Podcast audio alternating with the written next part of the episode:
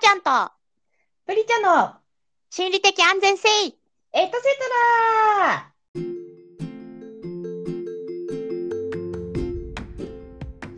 はい、こんばんは、はちゃんです。こんばんは、プリちゃんです。へ へご無沙汰しておりましご無沙た。汰しておりますね。三週間分ぐらい。そうだね、12月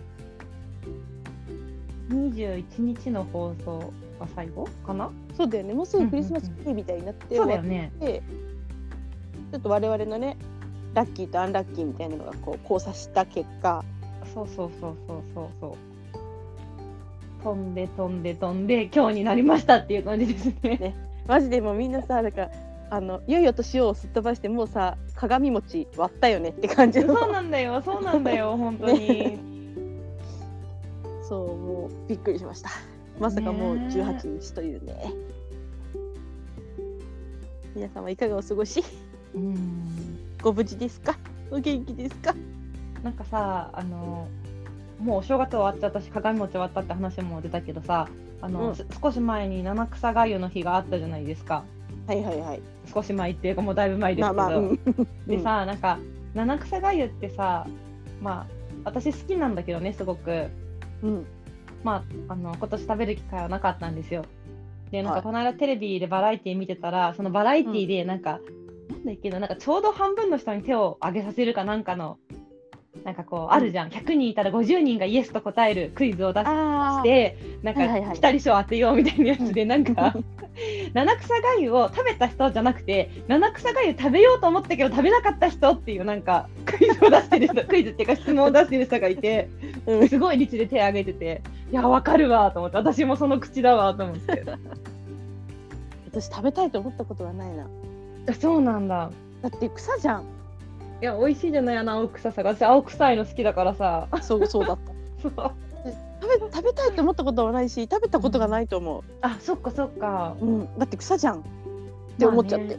なんかでも、あの、なんか、あの時期にさ、七草セットみたいなのがスーパーで売ってるけど、結構さ、高いよね。まあ、しょうがないんだけど、季節もんだから。躊躇するレベルに高いよね。そう。しかもやっぱ貴重な草だからね。そうそうそうね、うん普段食べない草って本当の草だからね。本当にそう。確かにね、なんかさももっとさそのなんていうの昔で自然が溢れててさ本当になんか近くの野原から七草を春の七草を摘んできたりねなんか秋の七草を摘んできたりさ、そういう時期だったらなんか七草ってなんかねもうちょっと身近だけど今はなんか高級品の類になってきたからね少量高級品のね。そうそうそう。うんもう七草売る仕事始める？なんかパックされてるしねもう季節感とかじゃなんかあんまりないしね。そう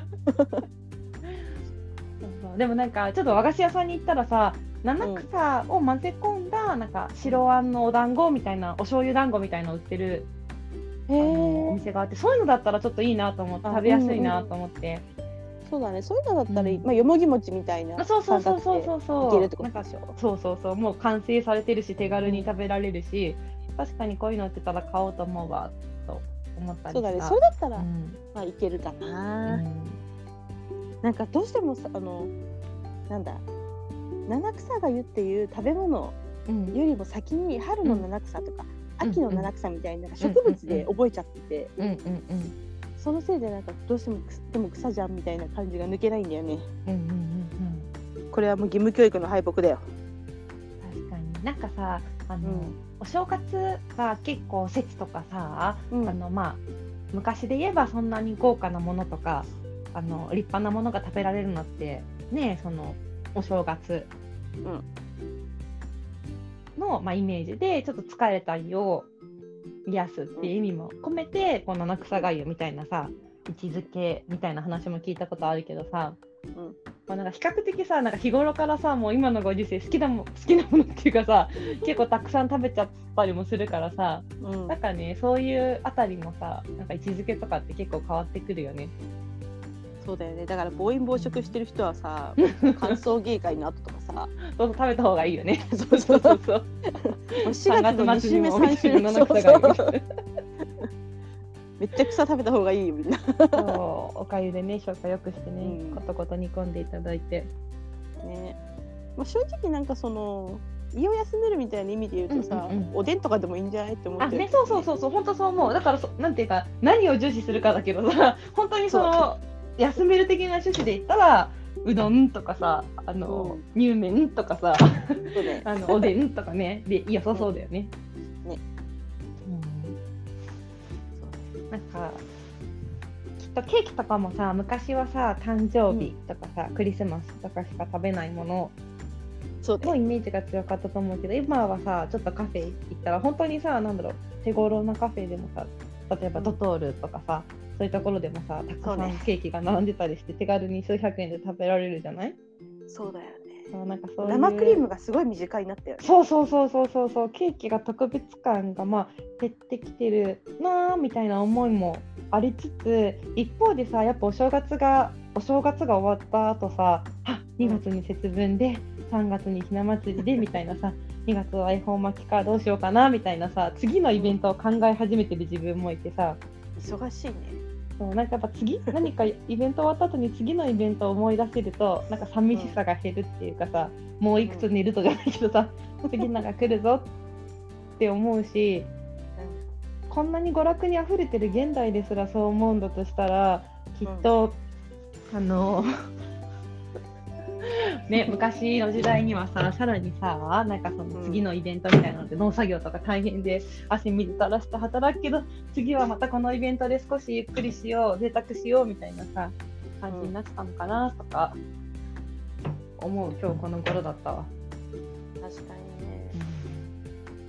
もう私はもう3連休のことしか考えてないけど。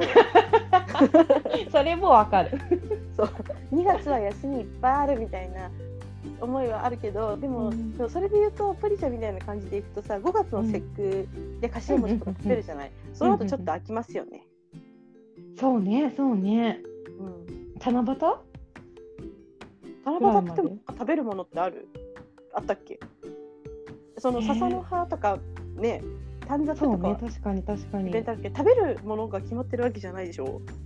確かにそうかも。でしょ？でしょ？えでもさ今もそうだけどさ別に食べ物を基準でさイベント出してたんじゃなくて季節のイベント出して。た そうだね。ごめんもうなんか食べ物のことしか考えてないやつわかりますよ。わかりますよ。大変よくわかりますよ。まさかのツッコミでちょっと動揺したんだけどえみたいな。ごめんごごめんなんか食べるイベントだけ？ごめんみたいな。私恥ずかしい逆に私が素でそういうことを普段から考えてるようになってしまった。本当だ恥ずかしすぎる、いやいやいや。でもわかるわ。うん。そうだよ。私はねあの今年うん。うんあのまあ普通に家であのお正月を迎えたんだけど、うんうんうん。あのお正月っていうかなんか元元旦？うん。1月1日にうん。何もすることがなかったもんだからうんうん16年ぶりに初詣に行ったんですよ。おいいじゃん。16年ぶりに。16年ぶりか。二十歳の頃にその、うん。まあ、その時は大学生だったし実家で普通に暮らしてて、でお母さんとかと一緒に行ったのが最後で、まあ、その後、まあちょっと言い訳すると日本にいなかったりとかもうなんか元日元旦から出かけたくないわみたいな。うんうんうんうん。ムードがね、まあ、あったし、うん。まあ、コロナもありましたしね。うんうんそういうので、まあ、16年経ってて。うんうんうん。まあ今回何何を思ったか分かんないけど突然よし初詣行くかってなって。うん。行ったのよ。あのなんていうの、えー、氏神様？はいはいはいはがいるところに。いでもさなんかさ世間一般的にもさ今年ってさ、コロナ明けでさお正月に行ってもいい初詣ってすごい久しぶりな雰囲気だったよね。すごい久しぶりっていうまあそうだよね。だけど、うん、なんかさあの去年とか一昨年とかその前とかもさコロナ期間中はなんか初詣は1日あの三が日じゃなくていいんだよみたいなのさしきりに歌われてたじゃんこう。言ってた。あのずらしていきましょうみたいなさ、だからなんか今年は結構さあのねあそれが比較的1月からいあの三が日から行ってもいいんだよみたいなムードが戻ってきてなんか華やかでいいなって思いながら見てたけど行ったんだね。そう。んうすっごい混んでた、そうだよねそうだよね。も正直私はそうん。の、言ってもそんなさなんか明治神宮とかみたいなさうんうんあの、目立つ場所じゃなくて本当に近所の神社に行っただけだったから、うんうんうん。なんでこんなに人がいるんだろうってなって。え何時ぐらいに行った？は昼午前午前中。いはいはいギリおはい昼でもギリ午前中に行ったんだけどうん。その神社に入ってから実際にそのなんていうの？境内でカランカランうんカランカランなかった、うんうんなかった。カランカランなかったけどあうん。の、実際にお参りをするまで1時間半ぐらい並んだの、だから、はいはい。正直もうお腹はすくし昼は過ぎるし、なんだこれって思いながら もう1時間半途中でもう何度帰りもう帰ろうかなって 思いながら。えもうずっと行列な感じだった？うんそううんずっと行列。ででもちょいちょいやっぱ抜けていく人とかもいて、うんうんうんうん。だからあの人たちが抜けなかったらもっとかかってたよと思うけど、そう。こんなみんな近くに住んでんの？って思いながら。そう。そっか。えーでもなんかいいね。やっぱ1日に行くとちょっと気も引き締まるというかなんかそうなの。行ったなっていう感じが出るよね。そうなの。でしかもねうん、これはもう本当にあの全世界に伝えたいんだけど、うん。私今年大吉だったの。おいいじゃん。もう病とかも治るって書いてあるしうん。なんか転居。うん。しろみたいなの書いてあって。え。いよいよ早く。へえ。今すぐですか？みたいな。なんか何やっても絶対うまくいくみたいになっててさ、うん、今だみたいな。そいいじゃん。うでもそうでもねあの一番私の中でちょっと疑問だったのが、うん。あ恋愛のところにやっぱ私うん。まあ独身独身女性なんで、まあ、恋愛気になるじゃないですか、うんうん そこに一線を越えるなって書いてあったんですよ。え？ってなって。でその隣の隣が出産だったんですよ。おみくじはのそのうん。書いてあるのが、い、うん。なんかそこになんか「良い」みたいな書いてあって「うんうんうんえ？みたいな。どどういうこと？みたいになってさ。本当だね。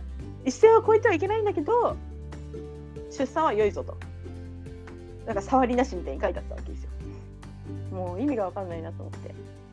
えでもなんかだからさなんか無難に行きなさいってことなんじゃないの？なんか、そうだねそういうことだろうね、うん。だから一生懸命何かをするのは踏み良くない。外しちゃダメよって踏み外さないようにその一線を越えないでねってまっとうに生きてねっていうマットことよ、うん、そういうことよね。ううん。ん、まあでもとりあえず何やってもねうまくいくみたいな雰囲気になってたんで。はいはウェーイっていうねいいいじゃんいいじゃん。幸先いいじゃん。まさに幸先いいじゃん。そうなんですよ。よろしくお願いします。そっかいい年始めじゃないです。かでもでもうん。私うん。新年早々うん。寝違えたんですよ。ほうほうほうほう。もう寝違えて首は回らないしそれでそのせいで肩もバキバキになるしで,、うんうん。でそれはなんかそのなんていうのバランス取って歩いてたせいで腰まで痛くなってうんうんうん。なんでこんなことがみたいなさ。だってそんなさしょっちゅう寝寝違いなくない？年に1回も寝違いなくない？とこっぽいじゃん。いや最近寝違いないねなんかでも寝違い始めると結構寝違えるんだよね。あれ癖がつくみたいなことなのかうな、ん。なんかさ体が首とかこわばってたりあとなんかこんなこと言うのもなんだけど寝すぎてると寝違えるよね。それってあれじゃない？なんか時間的にさベッドにいるそう時そうそう間長いそうそうそう。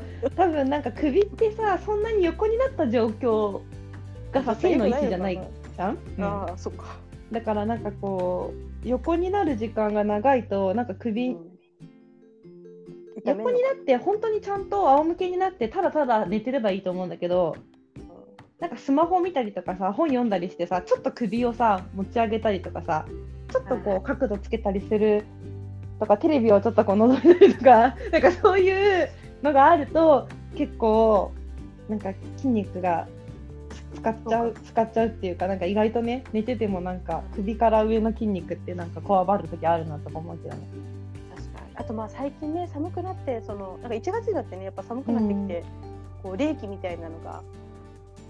寒くなったよね。なんか12月暖冬暖冬で確かに暖冬だなと思ったけどさ年明けたら突然寒っと思って。そうなの。ここ1週間ぐらいちょっともう震えてるよ。そうだよね。うん。本当本当そう。朝朝と夜本当寒い。ね。でまあそれでそのもう寝違えてどうにもこうにもうんうんならないので、うん。駆け込んだんですよマッサージに、はいはいはい。で自分ではどうすることもできないからと思って。えなんか生態的な？あもうなんかもともとその、うん。普段行ってたところはあったんだけど、うん。そうあのなんていうの急ぎすぎててうん。空いてなくて。うんうんうん。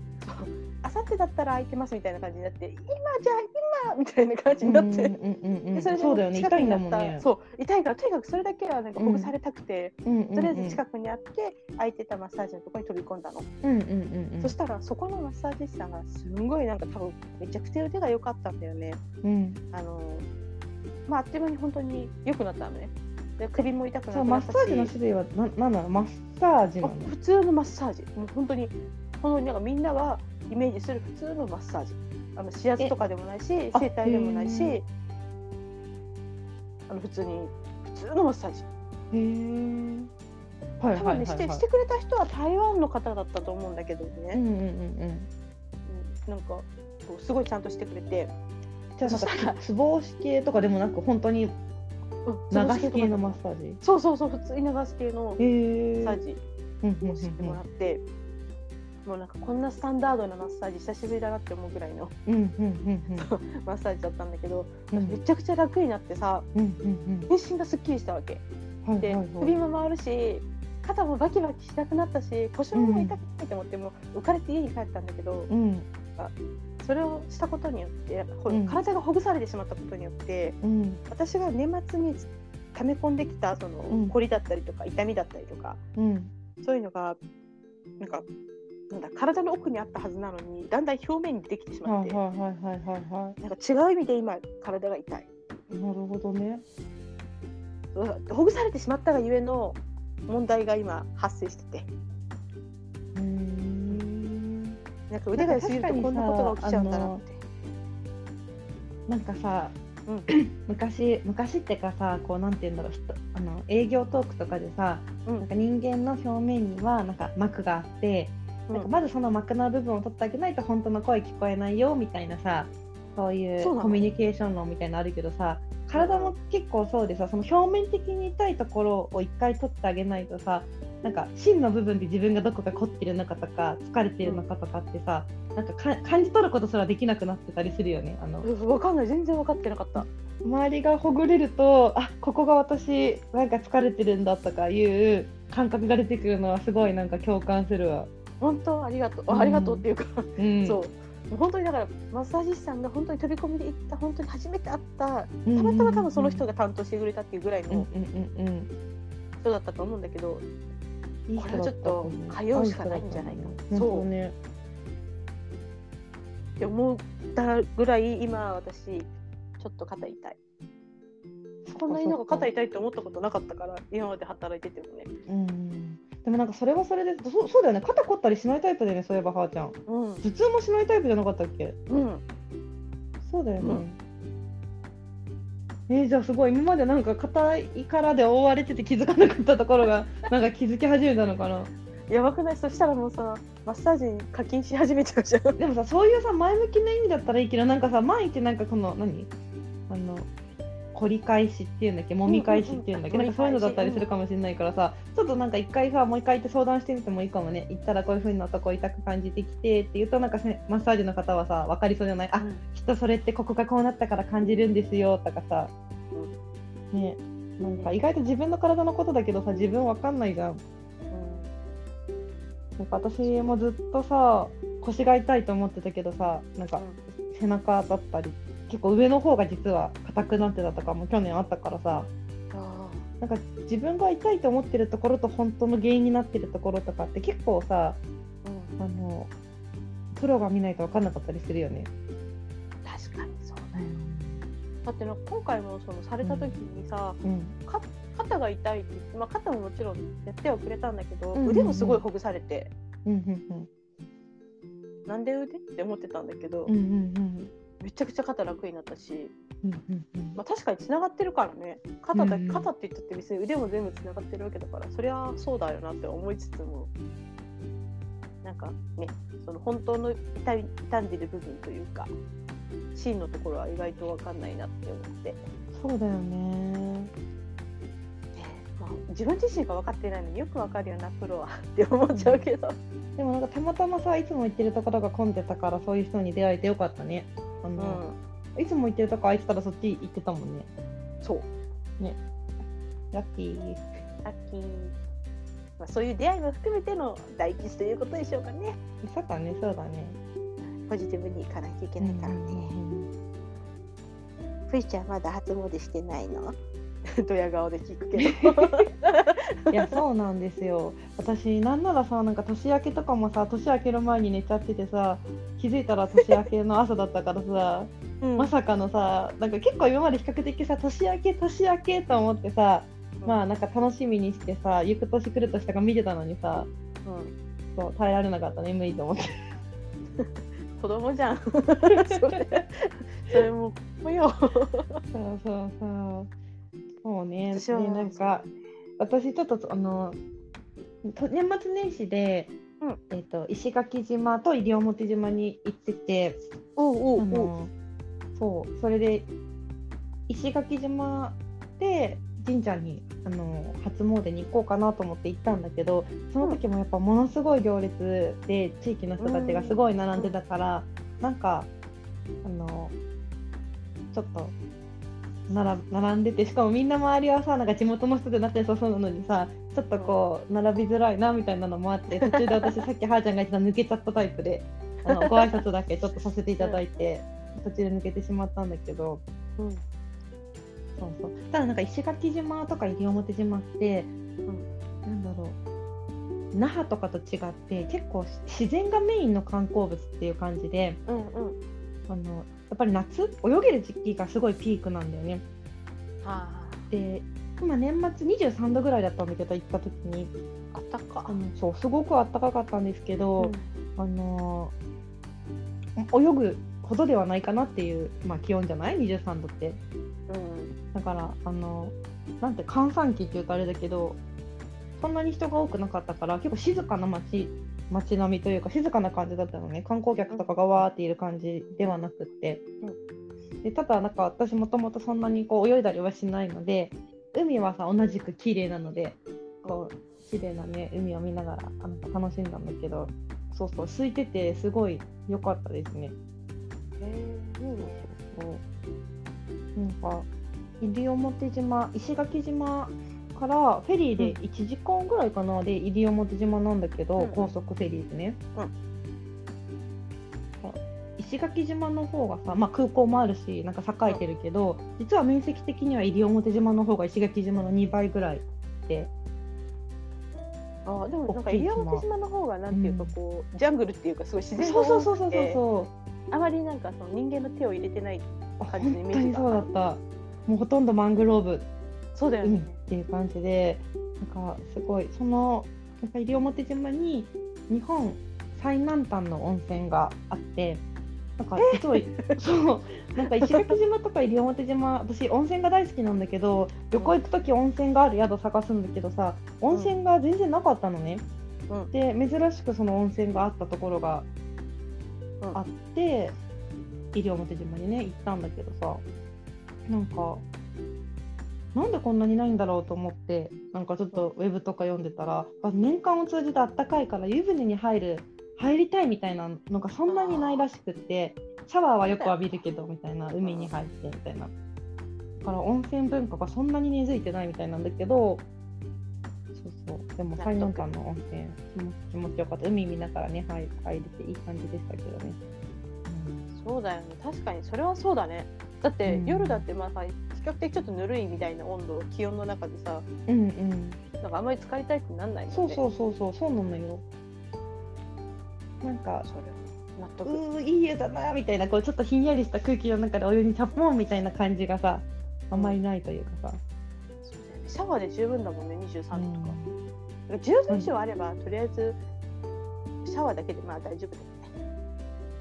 でね、なんか一番行ってなんか実感したのが、うんなんか私さ東京で過ごしてる間さ乾燥が本当にひどくてうん。顔が乾燥してしまってねほっぺが、うん。なんかあの化粧水とか塗るとヒリヒリしちゃって痛かったの。えそんなに？うん。もう乾燥しちゃってどうしようと思ってあもう痛い痛いって思いながら過ごしたんだけど、もう石垣島に行ったらさもうなんか湿度天国みたいな感じでさ も絶好調じゃん。う絶好調だったの肌が。え何これ一晩で治ったみたいな。え一昨日まで。のお本当に昨日までの乾燥何だったの？みたいな感じでめちゃくちゃ肌の調子が良くなってなんかそうん。の肌の治癒、よくさなんか冬至とかでさ温泉に入りに行ってこう肌を治すとかさあるけどさ、私の場合く空気で本当になんか治ったなと思ってなんかそれだけでも行った価値あるしこれから冬はできるだけ湿度の高いところに行こうって思った。湿度の高いとこ。やっぱ大事なんだなって思って。今までさそんな湿度高いとムシムシしててちょっと嫌だなぐらいのさ感じだったけどさなんかもう、肌の潤い万歳って思って。そうなんだ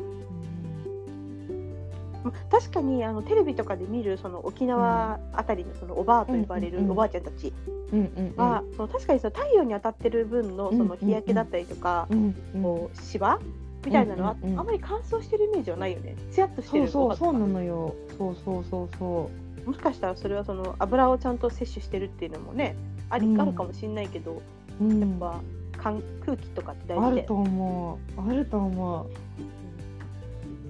多分北海道のおばあちゃんと沖縄のおばあちゃんは全然違うんだろうね肌の質感とかが。ねえそうだよねなんかねまたねそれはそれで北海道の綺麗なところっていうかねなんかいいところもなんかお水が綺麗とかもあるだろうしなんかね沖縄は沖縄で湿度が高いから張りがあるとかなんかあるだろうし結構地域によってねいろいろありそうですよね。そうそうまあね寒い国にいるととりあえずその毛穴が開くっていうことがまずないので、うんうんうんうん肌が異様になんかトゥルってします。細かい感じだね。そううんそれで調子に乗って日焼け止めとか塗らないでウィーってなってて数年してシミみたいなことに なりました私は 体験談体験談。途中から経験に、そうか確かにね。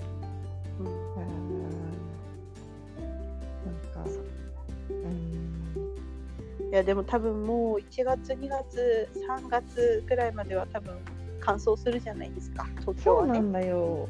うん、花粉が多分なんかいつも5月ぐらいまでしてるからなんか肌ガサガサするみたいな。そうそうだからさなんかさあの石垣島に行ってさと西表島にいた、私家で加湿器炊いてないってことに年末気づいたんだよ。乾燥してると思ったら私加湿器炊いてなくて暖房だけガンガンつけてたって気づいたのよ。それだよそうそれで帰ってきてから加湿器つけたらだいぶ良くなってそう私に加湿器の存在を思い出させてくれた南の島だったよ。そうだ湿度みたいな。なんか寒いから暖房ばっか炊いてたわと思ってダメだダメだと思って。いや暖房はなんかさ冷房と違って持っていくよね。そうなの持ってくのよ。しかもなんか私寒すぎて風当て運転っていう設定しててあの全ての風が自分に当たるようにしてたのなんかあのサーモグラフィーでさ部屋を見てくれて、はいはいはい。人がいるところに全部の風を送るみたいな。うん。でも超なんかボーって当て当てられててうんあったかいって思ってたけど それは持ってかれてるわ。持ってかれてた。そう。カラッカラだわそんな。本当だよもう。やばかったよ。でもねその時はちょっとなんかね忘れちゃうんだよね。あそうだね。寒いっていう方にそう。行っちゃうからねそうそうそうそう。しなんでこんな乾燥してるのかっていうことすらもなんか分からなくて。向こうに行って治ってあ湿度だと思って。そつけよう加湿器。うじゃあはーちゃんにおすすめしてもらったあのか加熱式？の象印の、ねはい。あれはなんかさもう本当になんていうのあのポットと同じだからさお掃除も楽でいいんですよね、そうそうそうそうそうなのよ衛生的にもね安全だし、でもさ結構なさ量がさひ一晩っていうか半日でさ空になっててさ。なるなる。なるよね。あれ？この水 水蒸気どこ行ったんだろうって思うよね。全部なくなった？って思う。そう。あれでもなくなったと思ってどこ行ったって思うんだけど。そうそう。でもねもう炊いてる時と炊いてない時でね20%以上家の湿度が違うから。うん本当に大事だなって思いますね。ね、やっぱあとさ湿度があるとちょっと暖かく感じるよね。感じる感じる。ねそうそう特になんかこの加熱式の水蒸気なんて物理的にあったかいもんね。確かに 物理的にねそうそうそうそれはまあそうそう。ね私もなんか12月になんかちょっと寒くなった時にさ、うん加湿器を使ってで暖房まで入れたいと思って、加湿器だけつけててで夜寒くなったら嫌だからって思ってわざわざちゃんと部屋ちゃんと閉めて加湿器めっちゃもくもくさせて寝たの、うん。そしたら暑すぎて夜中に目覚めて汗だらだらかいててさ。辛すぎてまあなんかドア開けるっていう。僕もめちゃくちゃ暑かったんだよね やっぱ加熱式っていうのはレベルが違うね 超音波とはちょっとわけが違いますねそうだ確かに確かに。密閉させてると特にね。うん、うん。だからやっぱ水分いってるよ空気にそうだねそうだね。かなまあでもねそう言ってなんか湿度最高だねとか言ってるけどさもう少ししたら私たちマジ湿度辛いんだけどって言い出すからねそうなんだよね。夏になったらね。本当にもうムシムシして最悪って言い始めるからね。なんかもっといい塩梅になんかこうバランス取ってくれないのかな。ね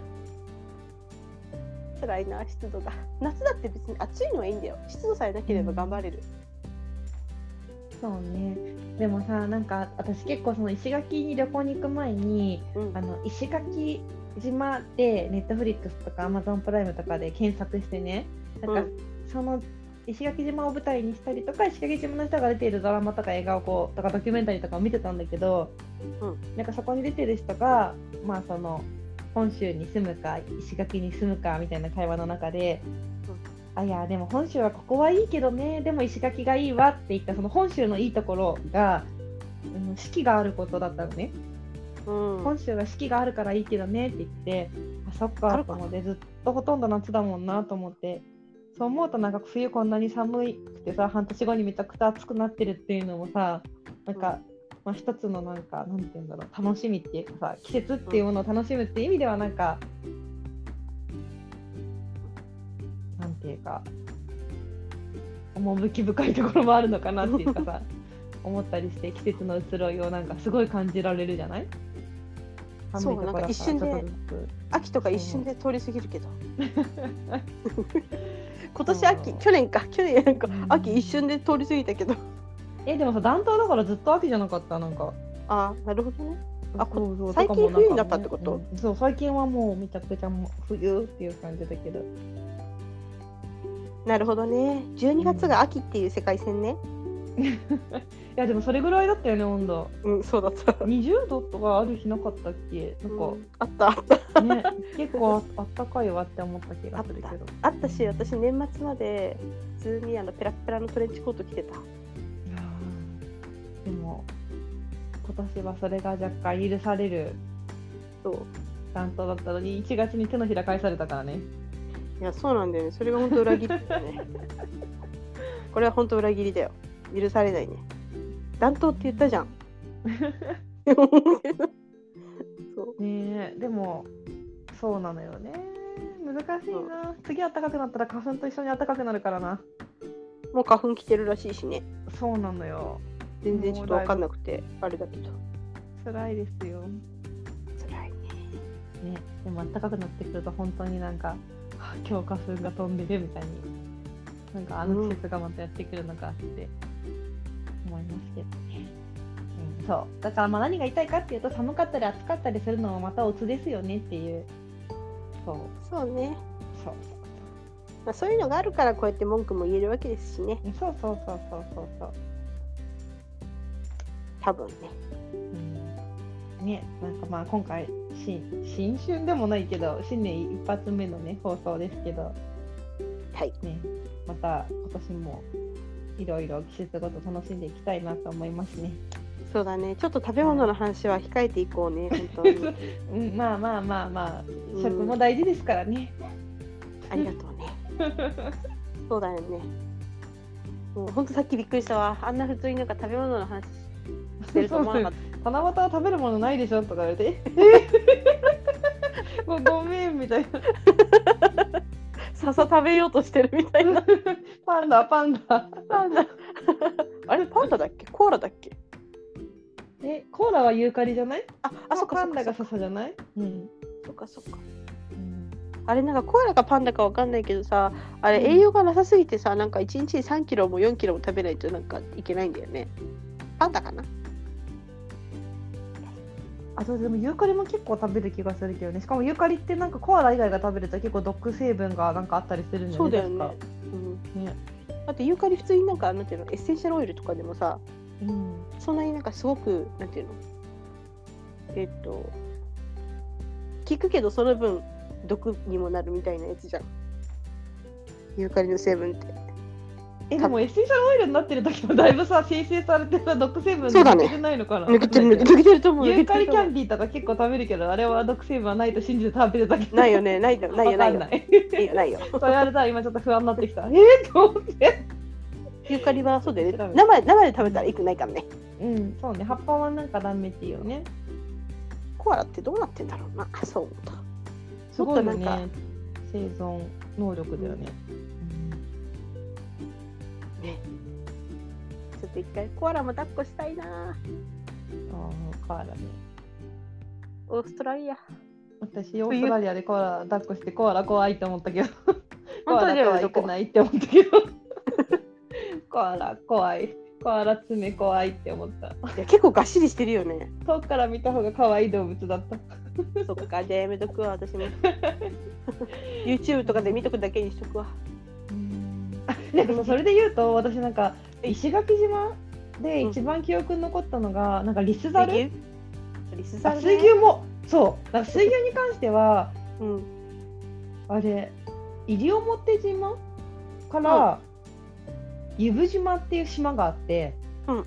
その由布島っていう島にね水牛が船渡しをしてくれるんですよ。うんうん。でなんかその船渡しだとね2000円するのその島に入るのが水牛に乗っていって水牛に乗って帰ってくるのが。うん。でその下になんか足で渡る場合700円ですって書いてあったのね。あ足でもいけんだ。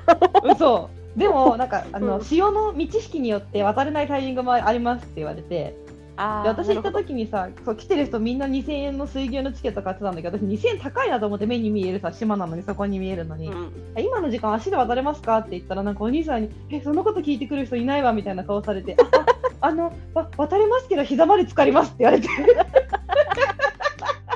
そっちにしますかって言われて。うーん膝まで浸かるのか。じゃあ水牛でって言ったんだけど。普通だってみんな水牛に乗りたいわけじゃん そういうさその体験をしたいからそのロマンを感じそうてだよねそのための2000円だからさ面白い700円はそれ地元の人だからそれそうそうそうそうそうそう。なんか従業員とかはさ足で渡ったりするらしいんだけど、なんかちょっとなんかしえって顔されたわ。渡れなくはないですよみたいな感じで言われた。本当ですか？観光客だよねみたいなそうそうそうそう。そっち観光ルートじゃないよみたいな。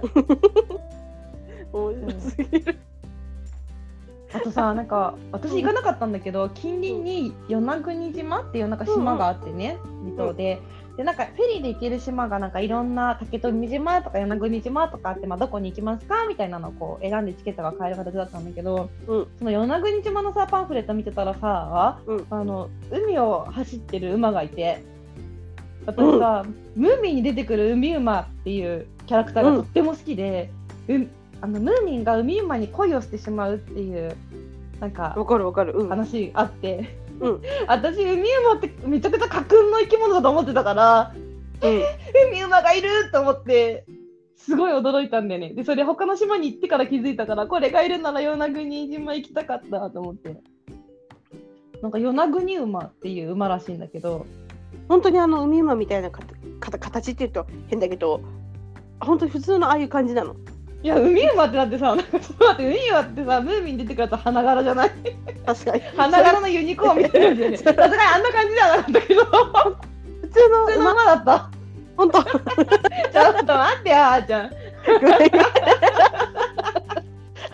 ごめん。なんか疲れてんのかな。あのね、茶色い馬だったんだけど、海馬、いわゆる海馬的な感じでう海を走っておりまして、ああ、そうかと思って、南の島には水牛、海を、島を渡る水牛だったり、海を走る海馬がいるのかと思ってね驚きましたよ。なんか水牛はなんかさこうアフリカのなんか川の横断みたいなのとかでさこうなんかなんとなく見たことあったけどさ、うん海馬っているのかと思って。かっこいい。でもなんか水牛もさなんかその水牛のりみたいなお兄さんとかお姉さんがいて、うん一人の水牛のりが2頭ぐらいをなんか担当してるらしいのなんか花子ちゃんと太郎くんみたいなそれぞれ名前ついててさうん。でなんか水牛も結構何年間も育ててなんか何度も練習させて結構なんか6歳とか言ってたかな結構育ってからやっとその2000円の往復デビューをするらしいんだけど待って待って、そもそも6歳っていうのは大人なの？水牛界で。でなんか大人になりはずみみたいなニュアンスだった気がする。うん、そうなんだ。いや超曖昧記憶曖昧だけどなんかあのまだ2歳とか3歳だとデビューできないみたいな話を聞いた気がするのよもう見た目はね普通に大きいんだけどもあのそうそうそれでなんかで結構特になんか目牛っていうの？メスの牛はなんかすごいマウントがすごいらしくてなんか自分より若い牛とかが歩いてるとなんかめちゃくちゃ睨み聞かせたりするんだって。へでなんかみんな自分たちのなんか勤務時間分かってるからなんか最終便になるとめちゃくちゃ早足にななったりとかご飯の時間に前になるとすぐ帰ろうとしたりとかなんかす すごいなんかねみんななんかね人間と同じようにねなんかこう働いていれるんだなと思ってさえしっかりしてんね。そうそうそうそそうなんだ。ううんへえ。なんかさ水牛。う。うんんそうそうそう。なんか水牛私昔テレビでそのなんかうんうん見たときに、うん。そのなんだえっと子供を産むうんのになんだ妊娠期間っていうのか？うんうんうん。なんか1年以上あるっていうのを。あへえそうなんだ。そうそうそう。大変だなって。へ 思って。えそっかそっか。そうその間もだってもしかしたらずっとさそうやってなんか働いてるかもしれない確かにねそうだよね私なんか水牛って今までチーズのイメージしかなかったからさ。モッツァレラでしょ？チーズチーズじゃなかったっていうなんかいろんな水牛の側面を知れた。わなんか角角がすごいよね角。そうそうなんかこう内側にぐるんってこう、うん。巻いてるというかね。そうそうそうそう。いいなぁなんかさ最後にちょっとだけ話変わるんだけどさ「ブラッシュアップライフ」っていうさ、バカリズムが脚本したドラマ、が。水牛出てきたっけ？水牛出てこないんだけど なんかあのドラマのさ醍醐味ってさ、あの何度も何度もし死んでしまってうん。人生をやりる直すっていう設定じゃない、ちょっとネタバレしない範囲で言うと、うん。でその時にさあの主人公の安藤サクラちゃんがさもう一回、あなたの人生をやり直しますか？それとも次にこの生き物と転生しますか？みたいな選択があるじゃない、うんうん。でなんかあこの生き物なんかねいろんな魚とか虫とか動物とかいてさこの動物だったらこっちかな？みたいなのをさ、まあ、つどつど選択していったじゃないですか。うんうん。あれでさなんか自分がさ転生するしたいなって思うものって私なんかドラマ見ててなかったのね。うん。だけどさなんか今回旅行に行ったらさ西表島からその水牛に乗っていた由布島の中に蝶々がたくさん飛んでいてうん。なんか蝶々に生まれ変わるのはいいいいかもって思った。え？めちゃくちゃ綺麗だったの蝶々が。すっごいカラフルな蝶々がふわーってなんかその熱帯雨林みたいなとこ飛んでてでも私のこととかもさ全く恐れずさなんかもうほんと肩とか頭に止まるぐらいさひらひらひらひら飛んでてこんなに綺麗でこんなになんかふわふわ飛んでてとっても幸せそうってなんか思った、えでもさうん、ちょ蝶々は多分自分がどんなに綺麗かわかんないと思うよ。でもなんかね優雅だった、そっか。